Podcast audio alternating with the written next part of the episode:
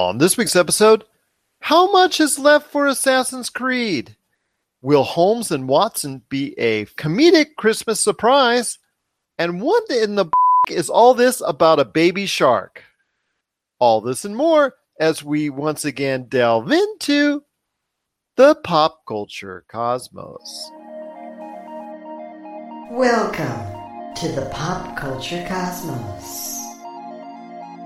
And we're back for another episode of the Pop Culture Cosmos. My name is Gerald Glassford from Pop Culture Cosmos and Game Source. We truly appreciate everybody out there listening to all of our great programs. But it wouldn't be a Pop Culture Cosmos without my good friend. He is the leading man when it comes to everything going on at Humanica Media. You gotta check out everything that's going on with Humanica Media at humanicamedia.com. Humanica Media on Facebook, YouTube, Instagram, and so much more. It is my good friend and my cohort in crime when it comes to the pop culture cosmos, that is. It is Josh Peterson. Happy International Podcast Day, my friend. Yeah, if I had some fireworks in my hands, they'd be going off. So glad you could be a part of it, my friend. How does it feel to be part of the big extravaganza known as the International Podcast Day? Awesome. Yes, we are part of the extravaganza. Does this does this come with a certain honor on our part? It comes with a wholehearted thank you and a wholehearted we're glad that you're listening out there and, and that's what podcasting is truly all about. And speaking of podcasting, it's going to be a great show we have for you today. We've got Dutch from The Voice from the Underground. That awesome show is available on Spreaker, iHeartRadio, Apple Podcasts, and so many other outlets. He and I are going to be delving just a little bit on the upcoming Major League Baseball playoffs. Also, as well, we've got Tyler Baker from the Fantasy Football Pater podcast. He is here with our special guest from Inside Sports, Chris Lardieri. They're going to talk about week four in the NFL and some certain trends, injury updates, and so much more when it comes to fantasy football. And also later on, Josh and I will be breaking down the trailer for the latest movie from the guys you know from Step Brothers and Talladega Nights and all those great comedies. Will Ferrell and John C. Reilly are back again. They're going to be playing Holmes and Watson. We're going to be talking about their latest trailer that debuted and if it can lead to some big bucks during the Christmas holiday season. But first, my friend, we're going to be talking about the Assassin's Creed series because this is a big week for video games. Not only do we have WWE 2K19 coming out, which is always a very popular property in the video game world, the latest Forza is coming out as well. Forza Horizon 4 is also coming out this week. That is another edition of that long running Forza IP series. But the game, I think a lot of people are pointing towards, and we've seen a lot of ads already for it. I know uh, through various internet, social media, YouTube, and also television spots as well, is Assassin's Creed Odyssey. Now, Assassin's Creed Odyssey takes place just ancient Greece at this point in time that they're going through. Your thoughts on Assassin's Creed Odyssey? It is I believe the 10th or 11th eh, type of iteration. I'm going to get the exact numbers on what number iteration this is in the series, but your thoughts on the Assassin's Creed series as a whole leading into Odyssey that's coming out this week? Well, I like the new take they're taking on the series with introducing more role playing aspects to it. And I like the way that you can pick what gender you want to be and still have a, a whole dynamic story. So it's not just like a, you know, how in Mass Effect you got to pick male or female Shepard. Like they have all the cutscenes catered to the whatever character you choose. So I think that's a really cool aspect of the game. But I like how you know they have the dialogue wheels. You're still able to level up. It's an Assassin's Creed game, but it has the feel of an RPG. So you're not just it's not just formulaic like the all the other entries before this one. Where even like they started introducing this stuff in Origins, and so that that played really well with people. I remember reading the reviews, and I know a lot. It still still holds up well with people. Some people are still playing it, so that's how I know that these are things that people are enjoying. But you know, as for the series, we we talk about this a lot, probably more than any other game. You know, we we go into detail about like the story. So for me, the story is the big thing.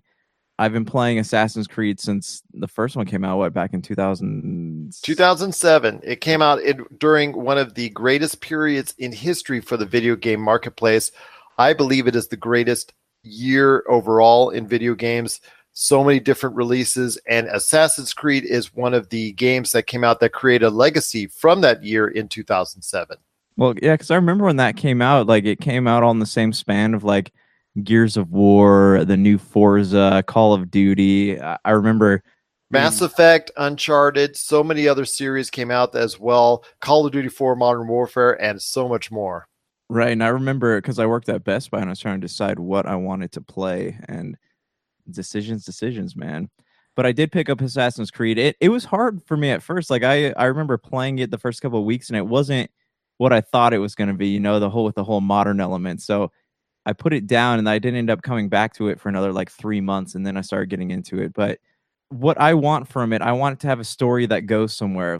They created this big story arc in modern times, you know, the um whatever their names are from the uh, first civilization. They got out into the world and they never showed what happened to them. That was in Black Flag, and we haven't heard or seen anything about them since. So they created the story arc and it's not really going anywhere. They're not giving us any more pieces. We're just kind of left wondering because they want to keep creating new entries and it's not it it's cool. Yeah, I love I like the games, love playing them. They look good. The new ones look good. I love the new elements being introduced, but it's just it's not there's no end in sight and for me that just kind of makes it feel repetitive. Even while they're introducing new things it just feels repetitive to me like it, there's no point in in playing it except for just saying oh hey here's a new entry and this is what this this is how i'm going to stay relevant is by playing this game or my review is going to be relevant. So i just want to see the story go somewhere. I don't i don't think they've done a great job with that and storytelling is definitely important to me when it comes to gaming as we've discussed you know in single player games how i love to play those but what do you think of it?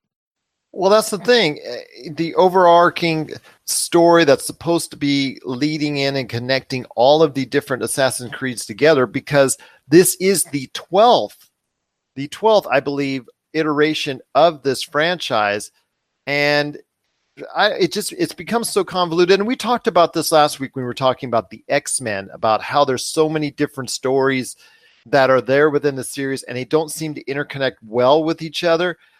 They do it very loosely. They don't do a very great job of it. I think that same problem lies also as well in the assassin's creed series and it's lost me because of it because there's no continuity. I know there's supposed to be a story in and of itself when it comes to within that certain time period but there's that overarching structural narrative that they're supposed to have that's supposed to interconnect every single Assassin's Creed with each other. And unfortunately, it has not been done very well. And to me, that was the part that was going to try and draw me in and keep me invested in it. And it kind of lost me early on because of that. And that I think is going to be going for a lot of other players as well.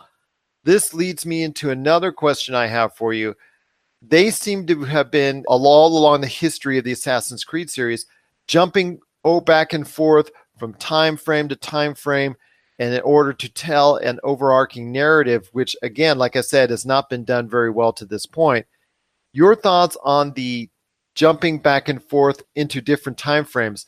Would it have served them better to start from the beginning from a older time period, then work their way into a different direction or maybe reverse order, but something more continuous, something more organized, something more in order that maybe people could easily follow better than what's going right now in the overarching narrative of the Assassin's Creed series. Because I think it hurts the whole series as a whole, and I think it loses players that wanted to go ahead and stick with it for a long time, such as yourself. So are we talking about like um instead of instead of going from you know hopping over to from the from the pirate era back over to Greece back over to you know, you know they, they seem to be skipping and going through various time frames whatever suits their narrative best and they seem to be throwing darts. Okay let's go and try this time zone now this time period and then let's go try this time period. Instead of going something a little bit more structurally based to me it just seems like it, it helps accentuate the confusion many have in the overall story arc of the narrative that is the Assassin's Creed series.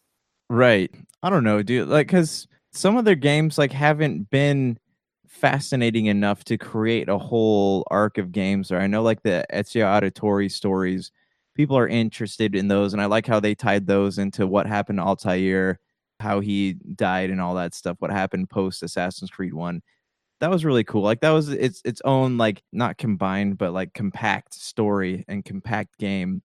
And then they tried to do the same thing with the Kenways. You know, they had the uh they had Connor in Assassin's Creed 3, then they had Assassin's Creed 4 Black Flag, which was Connor's grandpa, and then they had um another game I think that featured the dad, but yeah, there's there's just there's not they kind of make these characters and they make their stories feel so open ended and you don't really feel attached to them. Even even in Origins, like that was supposed to be a a big step forward and they're like these are like how the characters are going to be going forward and well the I did was Bayek of Siwa I think his name was. I did enjoy it I did like it. They immersed me into the character and then he didn't really do anything. They didn't close his story they didn't really tell me much more about him besides you know his son dying and stuff like that and i, I want a rounded story. Yeah I, I i agree man like if they did not jump all over the place or if in the games where they jump to another time period if there's mention of what happened to the character to like bayek if they had mentioned what happened to him in odyssey see that would be cool i'd be completely okay with that but they really just they have all these open-ended things because it's like they with how call of duty has all these different franchises going at once because they want to be able to maybe go back to the world of Ghost or uh, Advanced Warfare, whatever it is. I feel like Assassin's Creed tries to do that, but they don't really do it well. And then there's the, also the gameplay mechanics from what we saw in the first one that initially entranced audiences to number two, Assassin's Creed 2, which many still think is the best in the series, evolving into what we've seen today. But Then again, there's been issues with the game engine. One of the games in the series was really just set back because of the continual technical issues. I believe that was Unity, if I'm not mistaken, or was that Syndicate that was really having issues as far as from a technical standpoint with the faces and that were not even developed and that were missing and whatnot. I know they had some real issues with that before they were. Oh, that was Unity. That was that was Unity. That was really having those issues your thoughts on the game mechanics and the look of the game over the years. We know it has improved for the most part outside of the debacle with Unity, but has it improved enough to keep players invested into going ahead and repeating those same things over and over, like you said? Because to me, it also seems like it's gotten a little bit redundant now that it's in its 12th iteration in what, let's say, a little bit over 10 years of time okay, so th- this is a weird time you brought this up because I had just got done reading an article in the latest Game Informer where they were talking to um the not Yves Guillemot, but the marketing guy over at Ubisoft, and he was saying that you know he did address some of that stuff. He's like, you know, we try to make the graphics better, but in order to make the graphics better, we have to take away from something else. You know, we have to. You want more people on the map, like like in Unity, we have to take away from something else. So there, it's the size of the game and the scope of the work, I think that really determines what a game looks like, how it's going to look. And with these, you know, these these bigger open world games like Origins, there's less people crowded into one area, so you're not really losing frames per second or game quality from stuff like that. And that's why Unity had so many issues, is because they had a lot of things on the map, but the game couldn't process it. So it, it's it's trial and error with stuff like that. But I, I think that they did a you, Origins looks looks beautiful. Like Origins looks beautiful. Odyssey, from what I've seen, the gameplay looks really good. It's trial and error. It's risk. You know, you're you are taking a risk by trying different things. I know Ubisoft is always researching things, and they're hoping. They they said that they want to try to get ahead of the trend, uh, the whatever the next trend after battle royale is. They want to get ahead of it. So who knows? Like maybe five six years from now, Assassin's Creed will introduce something that nobody else has done and it could work well in their favor. But I think as long as they're aware of the technological problem issues with the game, that there's hope that they can be improved upon. And final question when it comes to Assassin's Creed Odyssey, it is coming out this week, like I said, to store shelves, going to be on all the major platforms PS4 and Xbox One and PC. They're not on Switch yet, but I'm sure that day is coming. Your thoughts on the actual game itself? I know you're going to be playing it at some point in time. What are you looking forward to when it comes to Assassin's Creed Odyssey? And what do you think needs to be improved or needs to be focused on when it comes to Assassin's Creed Odyssey in order to try and reinvigorate the series? Because we've already heard that the Assassin's Creed series is not getting a new iteration next year. and they're just going to focus on content for Assassin's Creed Odyssey. So, in order to be a big hit that's going to have some legs over the course of 2018 and 2019, what does Assassin's Creed Odyssey have to do for you to really hit home as far as a game that's going to be worth your while for some time to come?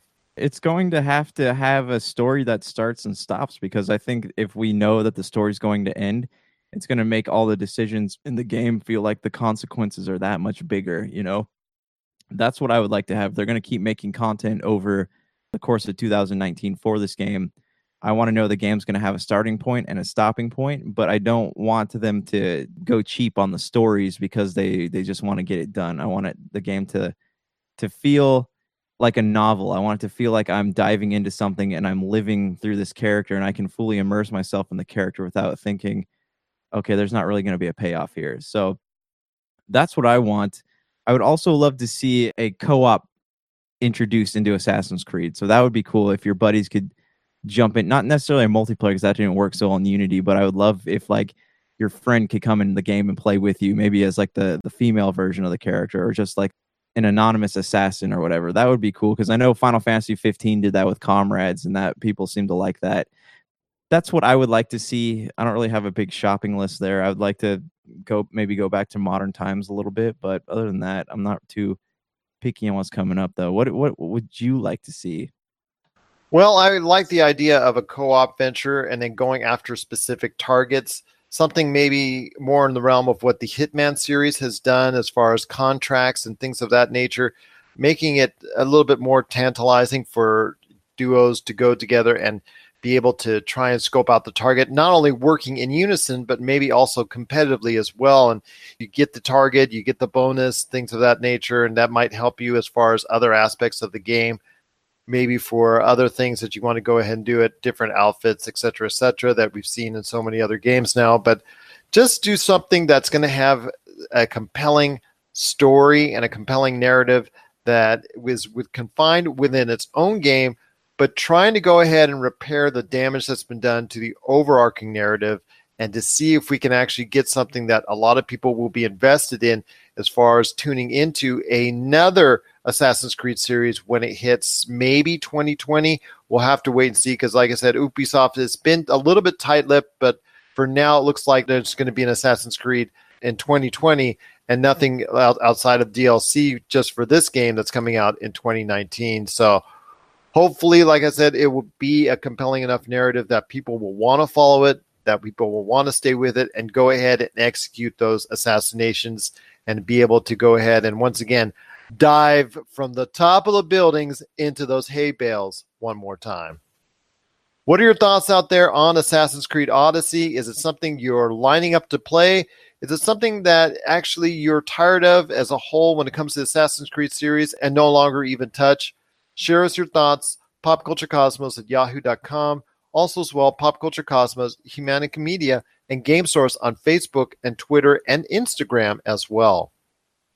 Before we head to the break, my friend, and Jason Dutch from the Voice from the Underground to talk a little bit about the MLB playoffs, can you quickly also update me your thoughts on the Forza Horizon series with Forza Horizon 4 coming out this week as well? Like I said, it's going to be a great – gaming week out there because not only WWE 2K19, Assassin's Creed Odyssey, Forza Horizon 4, Mega Man 11, and so much more is also coming out. So check your local listings all over. We'll we'll try to provide some more info and detail on the Pop Culture Cosmos and also Game Source pages as well about things that are coming out this week to video game store shelves. So take a look at that as well your thoughts on the Forza Horizon series with Forza Horizon 4. Is it something you're excited over, or now so many iterations in into the Forza series?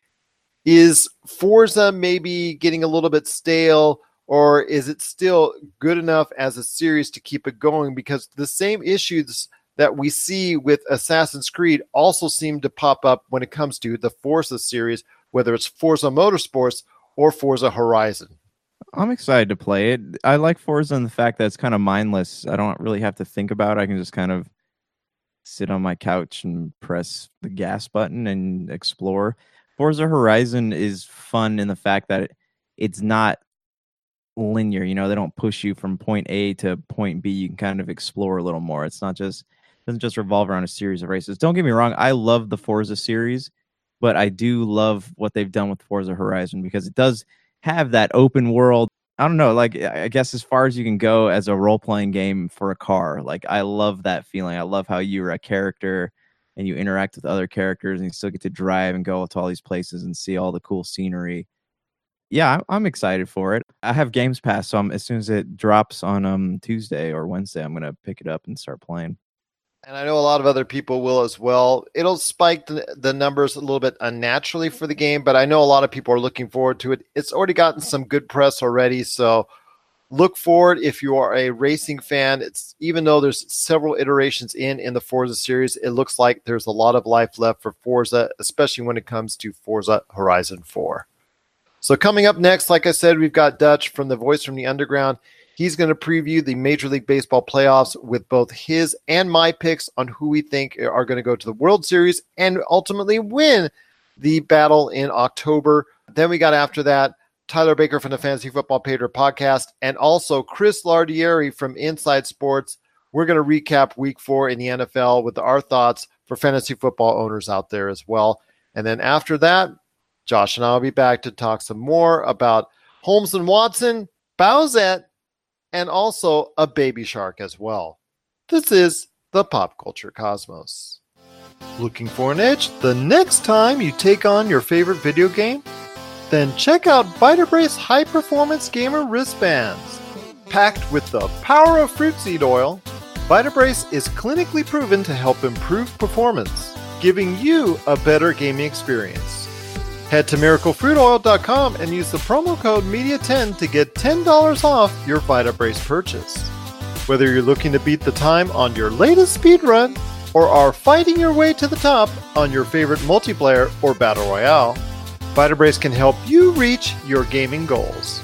Buy Vitabrace today at miraclefruitoil.com. That's miraclefruitoil.com. Vitabrace. Win with it.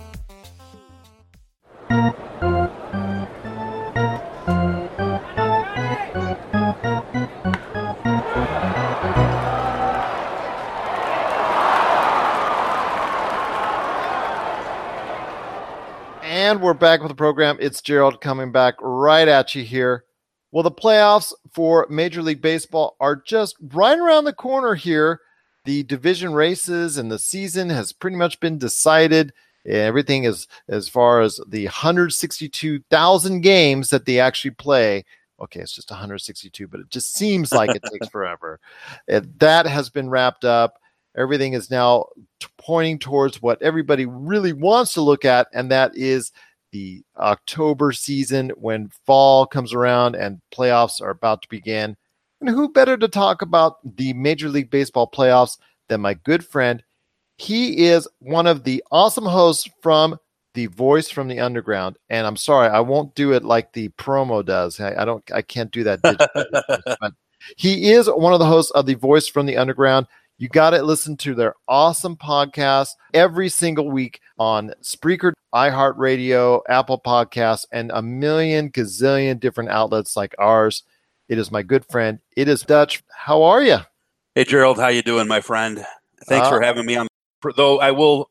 You said who better to talk to? I mean, there's any number of better people to talk to than me, but I do appreciate the sentiment. Well, if this was 20 years ago, there'd be a lot of people lining up to talk baseball. But now that baseball's kind of passe with a lot of the young crowd, then us old guys, we've got to talk about it right now. So yes, we do. Yes, we do. And it's that time of year. You know, it's this is what we wait for all year, and you pretty much hit it right on the head. But let's take a look at at the American League here. So Boston's got that number one seed locked up. They're going to have home field advantage throughout the American League playoffs, and of course in the World Series as well because of the the All Star game. Uh, the American League winning for the 273rd straight consecutive year. The Houston Astros right now are the two seed, and they've got that locked up as well. Cleveland is going to be traveling to Houston. Now, let's take a quick look here. Mookie Betts has just been disturbing all year round. He's he's proven himself to be one of the top baseball players, the top offensive and defensive baseball players that there is. He's just a gem. He's a fantastic player. They've got a good pitching staff. They've got Chris Sale coming back. bullpen's decent. It's not the greatest. Kimbrel at, at the back end of that bullpen is just lights out. So Boston's going to be dangerous. But if the A's can get past the Yankees, I mean, this team has just come out of nowhere, right? They're almost like the Cubs were in 2015 when the Cubs weren't really expected to be good. They brought Bryant up month into the season. The A's have just been unbelievable. And I, I got. You can't do anything except give credit to the Oakland A's organization and those players.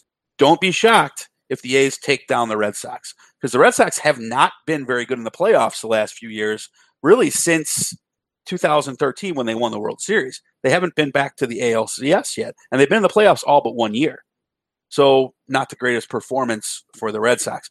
Houston and Cleveland, Houston probably has the edge there with depth with the pitching staff, but I'd like to know where you're at with that one because I do not see any way that you can call that series. It's just that's going to be dead even. It is going to be very close, in my opinion, as well.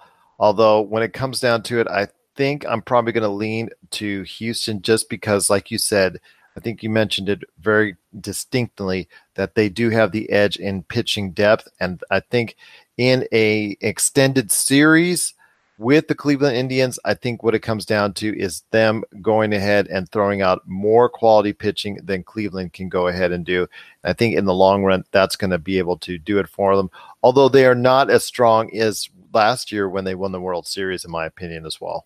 The American League has just got five horses in this race, and any one of those five teams, especially with the Yankees, and you know if Didi's coming back like they say he is, and Judge is just getting back, if him and Stanton can keep from striking out every other at bat, the Yankees can make some noise too. Any single one of these teams could win it. Right now, I'm going to go out on a limb and I'm going to say that it's going to be the A's beating the Red Sox, beating the Yankees, going to the American League Championship Series, and facing, and I am going to s- stick with Houston on this one. I really want to go with Cleveland. Again, it's really, really tight, but I think the Astros are headed to a second straight World Series here. I still, at this point, have got to lean on my pick that I spoke to you about at the beginning of the season. I got to still run with them.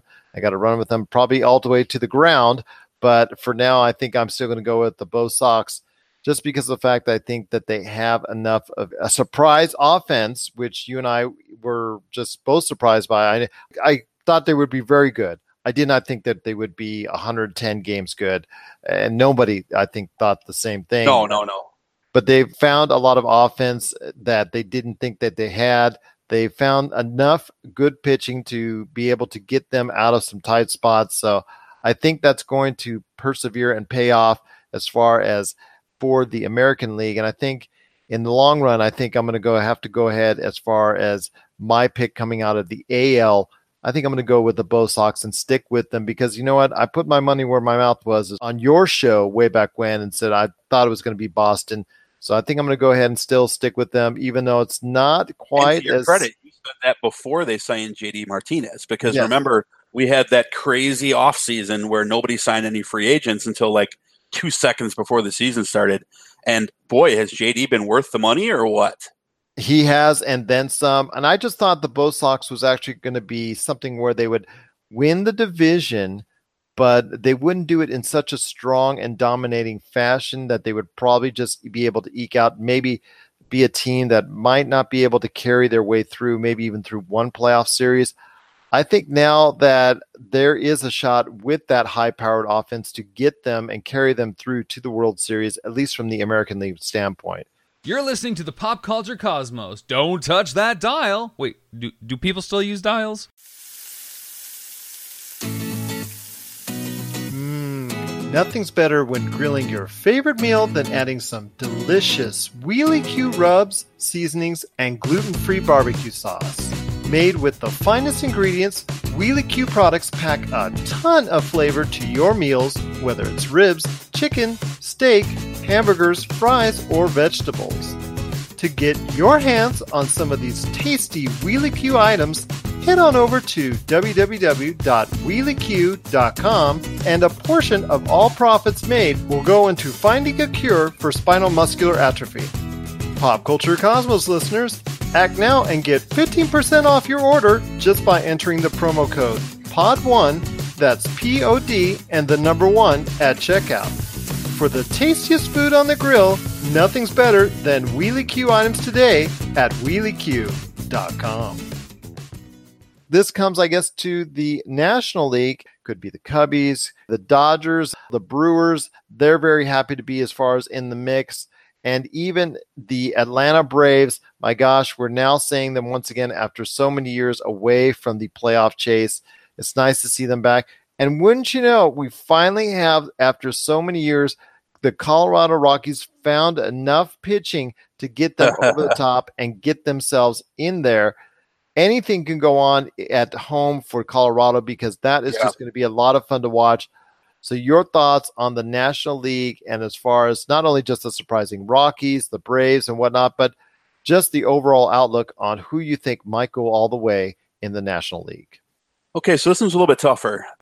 So, as far as the NL West goes, it's amazing that the Rockies now are just destroying people at the end of the year. You mentioned their pitching. I mean, Marquez and Freeland have been really, really good. Anderson's been pretty good as well. He's a little bit more up and down, but you know they've got Wade Davis as the anchor there, closing things off in the ninth inning for that team. They're a little bit shaky at home as far as their pitching goes, and that's weird to say because most teams are better at home, but the Rockies are about the same both ways because their pitching is just so much better when they are on the road. So we'll have to see how that goes into effect. The Dodgers have been really good the second half of the year. You remember how terrible they were in the first half. Then they got Manny Machado. You know, things have been looking a little bit better since they've done that. You know, they have some good arms. They have Ross Stripling, who up until recently, the last two weeks, has been very good. Buehler's been very good. Kershaw is still not Kershaw, but he's he's still Kershaw, if that makes any sense. Rich Hill's been decent. And with that offense, you know, Justin Turner and Puig and Machado and Bellinger, the Dodgers are going to be a very dangerous team. And because of that, I kind of have to go with the Dodgers in that particular series. Although I don't believe that having uh, spent Kershaw in that wild card game, that they're going to be able to take their first round opponent on. I think that whether it's the Cubs or the Brewers, whoever they end up playing that first round, I think both of those teams will be able to handle Los Angeles Dodgers, and Manny Machado will will move on to be a free agent. That's my call there. As far as the other two teams go, the Braves have just been awesome. The Braves won this division over the team that both you and I both picked the Nationals. I can't still, for the life of me, figure out how that team didn't win. Yeah, exactly. There's some pieces that you thought would have been I, I guess would have made the team really special, and just for some reason it just didn't click. I think a lot of heads are going to roll. They did have more talent, I think, man to man at the beginning of the season, I thought, than any other team in that division. And unfortunately, it didn't come out to be the case. The Braves, more power to them. Good lineup. Freddie Freeman, one of the best players in baseball, very much overlooked. He's almost the modern day Frank Thomas. People overlook Freddie Freeman all the time.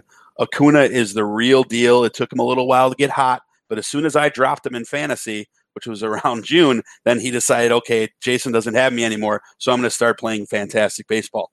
The pitching staff is good. Teheran is finally looking like the pitcher that they had expected him to be with when he was their top prospect some seven years ago. The bullpen is, is solid. This is another tough matchup. The Rockies and the Braves is going to be a fun series, just like the Indians and the Astros. But I think the Rockies are going to be able to handle the Braves. I think that either the Cubs or the Brewers are going to be able to handle the Dodgers, which puts us with a very interesting scenario for the NLCS. I'm going to hope it's the Cubs, but I do believe that either one of those teams would be able to defeat the Colorado Rockies because the Rockies, as good as they are, number one, they're going to have to get cold at some point in time. But number two, they're very, very streaky. Charlie Blackmon is one of the streakiest hitters in Major League Baseball. Nolan Arenado is not. He's a stud every single day. But Blackmon is streaky. Trevor Story is streaky. That pitching staff is very, very streaky. And I think that eventually, sometime in the next week or two, the Rockies are going to hit that cold streak and it's going to end up with them being knocked out of the playoffs. So, as far as the World Series goes now, that puts us in a situation where you've got either the Cubs or the Brewers. And I'm going to go on a limb and I'm just going to say the Cubs. the Cubs versus the Houston Astros in my book. Now, I say this very tongue in cheek, and I know I've talked a lot, and I apologize for that, but the Cubs are not a good baseball team. Okay. Now, why, Jason, are you putting them into the World Series if they're not a good baseball team? And I'm telling you right now, this Cubs team is not that good. They're playing better than they are. But the way that the playoffs are going to end up arranging themselves with playing the Dodgers, who have been very, very iffy themselves, and playing the Rockies, who again are a very, very streaky team. I think that the door is open there for the Cubs or the Brewers again to take that series because the Cubs offense, while they're streaky as well, and this might sound strange, but they have had their rough point, right? They just came out of a really, really rough point. So now they're due to play probably another three to four weeks of really, really solid baseball. There's no way the Cubs are winning the World Series this year. It's not going to happen. The Astros, in my book, are, are going to repeat, assuming, of course, they can beat Cleveland. The Astros, I think, are a pretty good lock to repeat. But here, you know what, Gerald? The best part about this is, is that any one of these teams, from the A's to the Rockies to the Dodgers, every single one of these teams, you can make a super strong argument that they could win it all. And you can make a super strong argument that every single one of these teams could lose in the first round. That is not the case every usually. Usually you look at it and you say it's theirs. Like in 2016, we looked, we said this is the Cubs to win or lose. Last year we looked at it and we said this is the Dodgers to win or lose, right? And they lost it. We don't have that this year. No, we don't. And I am still going to be leaning towards the picks I made at the beginning of the year. I'm going to keep on riding it, although I agree with you on Chicago as well. They are not as strong as I thought they would be. I thought they would be a little bit more ready for the postseason, a little bit more stacked in their lineup from one to nine. I thought they would have a little bit better depth. Kris Bryant has regressed terribly. Exactly. That's that's where I would start and start pointing the finger at. But there's also some others issues as well when it comes to the pitching and also in the outfield as well. I have some issues there. But be that as it may, I still think they have enough horses if they can get by the Rockies. I'm not too enthused with the Braves. The Dodgers, I think, just don't have it at, to my extent. I just don't think that unless Kershaw finally breaks through with a playoff series after another after another that people have been hoping for from him for a long time. If he comes through, then you know it changes the entire complexion of the playoffs as a whole. But I don't think that's going to happen. I don't see it happening. So right now, I'm putting most of my money on the Chicago Cubs to come out of the National League. Although, if anybody is going to challenge them, I would probably say it's going to be the Rockies because if you play them in Colorado, they are really tough to beat.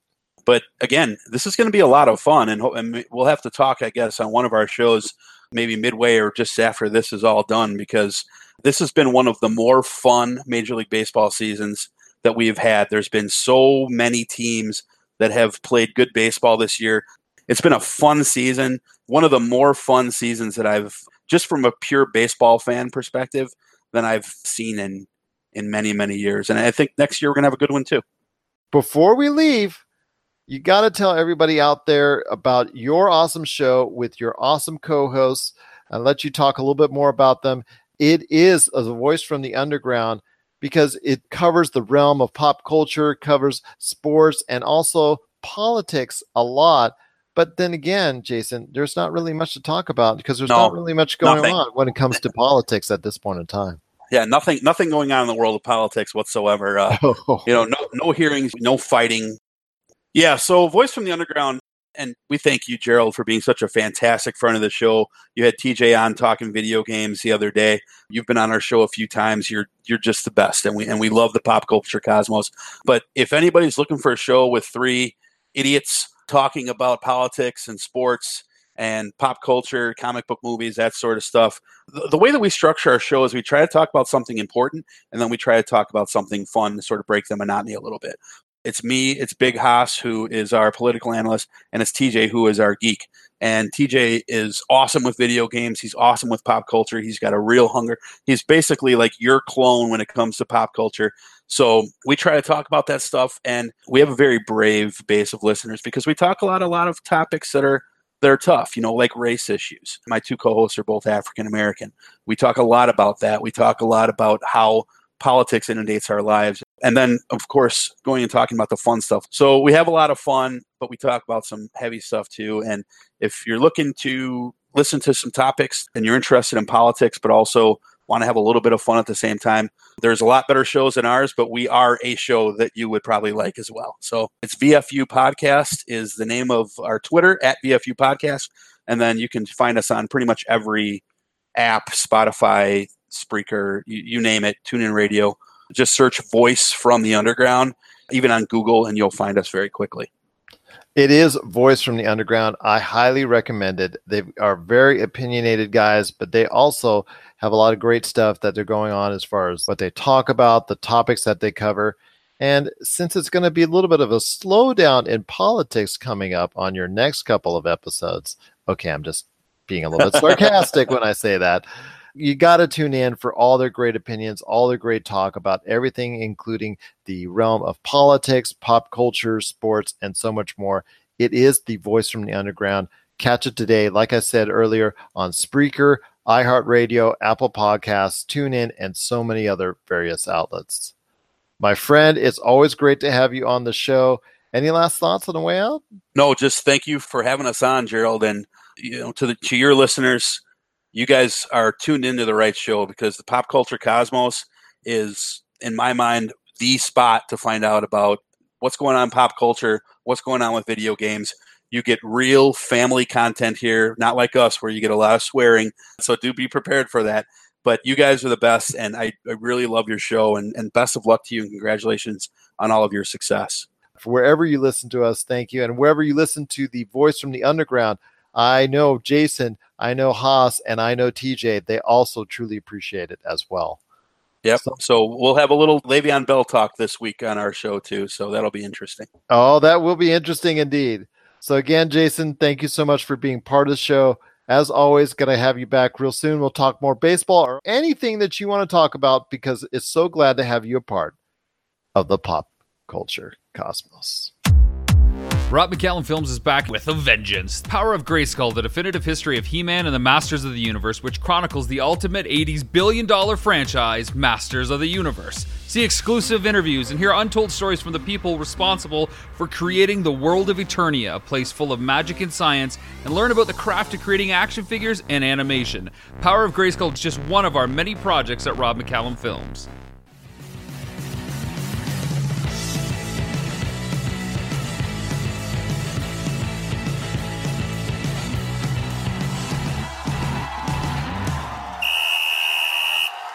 And we're back with the show.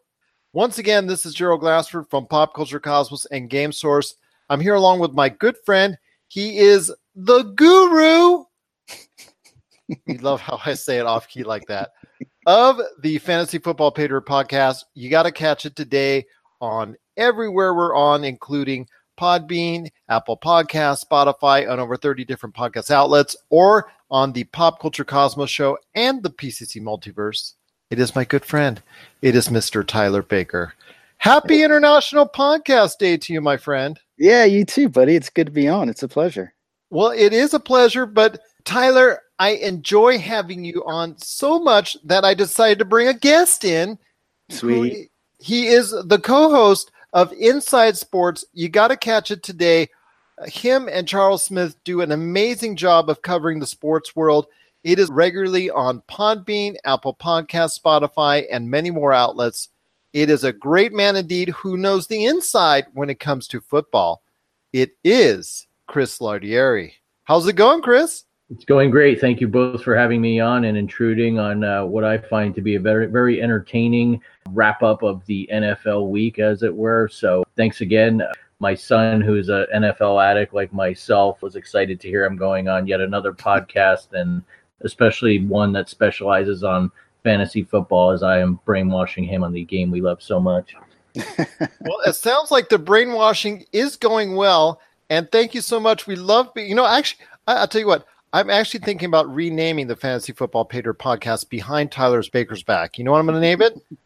Yet What's another podcast. I like that. But you gave me the you gave me the inspiration. I like that indeed. But it is the Fantasy Football Pay Dirt podcast. We truly appreciate you listening to us. There's an obvious starting place as far as the week in the NFL, and it all starts off in Chicago. Hmm. So I ask you, Mr. Tyler Baker, I'll start off with you, my friend, because we've touched on this before. Is the Fitzmagic over and the legend of the Trubisky is about to begin? Well, the Fitz magic has turned into a Fitz pumpkin. Unfortunately, he was close to getting benched last week, and this week they went ahead and put in Jameis Winston. That's their guy. That's their franchise guy. But you're right. The real story in this game was Mitch Trubisky. Six no, touchdowns. No, no, no, no, no, no. Mitchell. Oh, uh, you're six right. touchdowns. You're right. He deserves to be called Mitchell. Lest I offend. Mitchell Trubisky, six touchdowns, led the team in rushing. And if there's a fantasy takeaway, it's that if you have anybody playing the Buccaneers defense, play them. I agree with you on that. It just looks very apparent that they have a very nice, soft, and smooth defense that you can just glide right through like butter. Mhm. Uh, Chris, a couple things I want to ask you here. First thing is is with Ryan Fitzpatrick. Is the benching of Fitzpatrick fair? Because I'm not going to say it's fair to me after the guy threw three straight 400 yard games, the only individual ever to do so in the NFL, by the way, got pulled mm-hmm. after the first half so quickly. And number two, do you think Mitchell Trubisky going forward, the legend of Trubisky, is going to continue and he's going to be a number one starting quarterback for fantasy football owners going forward? Okay, first uh, over to Fitz Magic, who I'd like to rename Fitz Mean Reversion uh, as it's looking like right here now uh, uh, after four weeks. But regardless, look, it was a blowout at halftime. The Bears really got a, a, a big lead. And at that point, Dirk Koetter's really got a hard situation on his hands, regardless of what happens today. He's got the number one pick, the, the franchise quarterback on the bench. And you know, the media is circling not only in Tampa, but nationally over this story. So uh, at this point in a blowout, Koetter can essentially say, and yeah, I'm going to put my Dirk Koetter hat on now and say, well, we need to give Jameis some reps. He's been suspended and we don't want Fitzpatrick to get hurt. Or at the same time, he wants to see, you know, if, if the Fitz magic has run out, let's see what Winston has. If he has a crappy game, which he really did not light anything up by any means today, then we could say, well, we're going back to Fitzpatrick. We gave Winston his shot. So it's a real dicey situation, but I wouldn't write anything off after a, a massive blowout. Number two, Trubisky. I don't think he's a second coming of Pat Mahomes. No one is because Patrick Mahomes is the greatest fantasy football quarterback who ever lived. If you listen to the experts after three weeks, Jared Goff's now a close second, by the way. But I do think he, he's not as bad as everyone thought he is. He's not as great as he performed this week against the moribund Buccaneers defense, like you mentioned. But that said, remains to be seen if he's an every week starter. I mean, myself, I think someone like an Andy Dalton will probably outscore him on a week to week basis, but mm-hmm. worth stashing on your bench and potentially playing down the stretch if things continue to improve. And look, Nagy's done a great job in Chicago. It could have easily be 4 0 were it not for the miraculous comeback from Aaron Rodgers in week one. Yeah, and with Trubisky, it really is going to be matchup based. You put him up against a good defense, he's not going to do the things that he did today. And in my opinion, at- least we haven't seen it yet. I feel bad for you, Mitchell. You're still not getting the 100% love here at the Fantasy Football Pater podcast, but there is hope. There is hope for Mitchell. It is Chris Lardieri from Inside Sports and also Tyler Baker from the Fantasy Football Pater podcast. Guys, it's been a great pleasure having you both on. Chris, you're always welcome to join us at any time on the Fantasy Football Pater podcast. So great to have you guys here, a part of the show right here on the Fantasy Football Pater podcast. And of course, right here on the Pop Culture Cosmos. If you're tired of sifting through flea markets for rare and unique games, we can help. Retro City Games in Henderson, Nevada, only five minutes from the Las Vegas Strip, has all your favorite gaming staples, classics, and a wide selection of rare games with new stuff always appearing on our shelves. Come in and chat with Nicole or Doug about your love of games and watch as they help you complete your collection or find your childhood favorite. And don't forget, Retro City Games loves trade ins. So if you have any Nintendo, Super Nintendo, Sega, Xbox, PlayStation, or even PC games, come in and visit Retro City Games today. Welcome to the new metropolis of gaming, Retro City Games. And we're back to close out the show. This is the Pop Culture Cosmos. I want to make sure and thank before we head off the air Dutch from the Voice from the Underground, Chris Lardieri from Inside Sports. You got to check out both those podcasts today. And of course, Tyler Baker as well from the Fantasy Football Pater podcast. His podcasts in full are on the Pop Culture Cosmos channel on Podbean, Spotify, Apple Podcasts, and so many other podcast outlets. If you need a listing of where our shows are being played at, either the Pop Culture Cosmos or PCC Multiverse, check out our site, Pop Culture Cosmos, on Facebook. And you want to check that out because it has a listing of all of our different radio stations because we're played all over the world seven days a week and on over 30 different podcast networks. Josh, I know you got a great thing going on with Humanica Media. So spread the word, my friend. I know you got a lot of stuff going down when it comes to Humanica Media. Uh, yeah, we're putting out a new topic apocalypse tomorrow, so you can check that out. So you can listen to that and check us out on the Podcast Radio Network. If it's up and running this week, you can check us out on Tuesday night. That is Tuesday night, 7 p.m. Eastern, 4 p.m. Pacific on the Podcast Radio Network. So, Josh, three things we got to cover before we head on out, before your pain is over and another episode is in the can. I guess it's all over Reddit when it came to what's coming up for Nintendo and the Super Smash Brothers Ultimate and all that. What's up with this Bowsette that's going on, this hybrid between two famous characters that we know and love from the Mario series? I don't know. Like, there's not really any backstory behind it besides that it was going to be introduced into the franchise at some point. So everyone's wondering, like, how did this happen? Was it is this the offspring of Bowser and Peach, or what exactly was the thinking behind this? Or is there going to be like an alternate reality where Bowser and Peach were together and then what was going on with mario during this time? I don't know man. I guess i like that they're messing around with new characters but I, I don't really know what the deal with this is. Some sort of hybrid. This is kind of different for nintendo and and it makes it a little bit different for everyone out there so we'll have to wait and see on bowsette when it comes to super smash brothers ultimate and this combination of two very much beloved characters in the mario universe by the way, have you got a chance to check out the latest trailer for Holmes and Watson? I was kind of thinking that the film might be pushed back to beyond 2019 and beyond because we had not seen a trailer as of yet for the movie. So I was kind of thinking that that's a bad sign for the movie in and of itself, but it did get debuted in the past few days. The latest movie from Will Ferrell and John C. Reilly the duo that everybody knows from Step Brothers, Talladega Nights, and many other outings together. Your thoughts on it? Mine personally, as the story is set in London, they have to solve a mystery within four days before the Queen gets murdered in Buckingham Palace. So, your thoughts on it? Obviously, they're up to their wild and zany things, coordinating some pratfalls and, and jokes abound and whatnot. I didn't think it clicked with me as much as some previous efforts by the duo. So, your thoughts on the Holmes and Watson trailer? If it's something that might look entertaining to you and do you think it might do well with audiences when it comes out right around the Christmas break?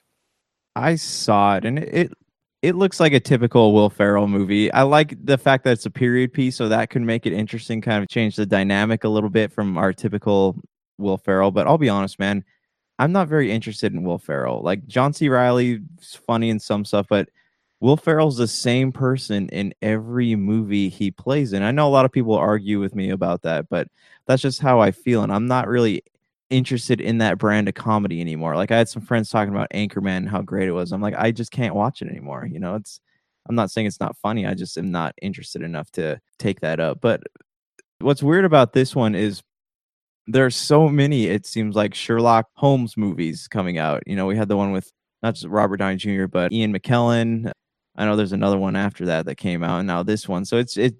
Not to mention Sherlock, that's every year on CBS, which has still actually been renewed for another season. Right, right. So just it feels like too much to me, and I'm. It's not something I'm going to rush out to see in theaters. Maybe I'll check it out when it comes out on digital. But other than that, I'm not too interested in it because it kind of just looks like John C. Reilly and Will Ferrell just having a good time in costumes. You know, it's not really doesn't really seem like it's going to have a story that compels me to sit there and watch it. How do you feel about it though? To me, it does not actually look like one of their better outings together. I think, like you said, it just like they got a chance to work together once again and have a good time and an easy paycheck.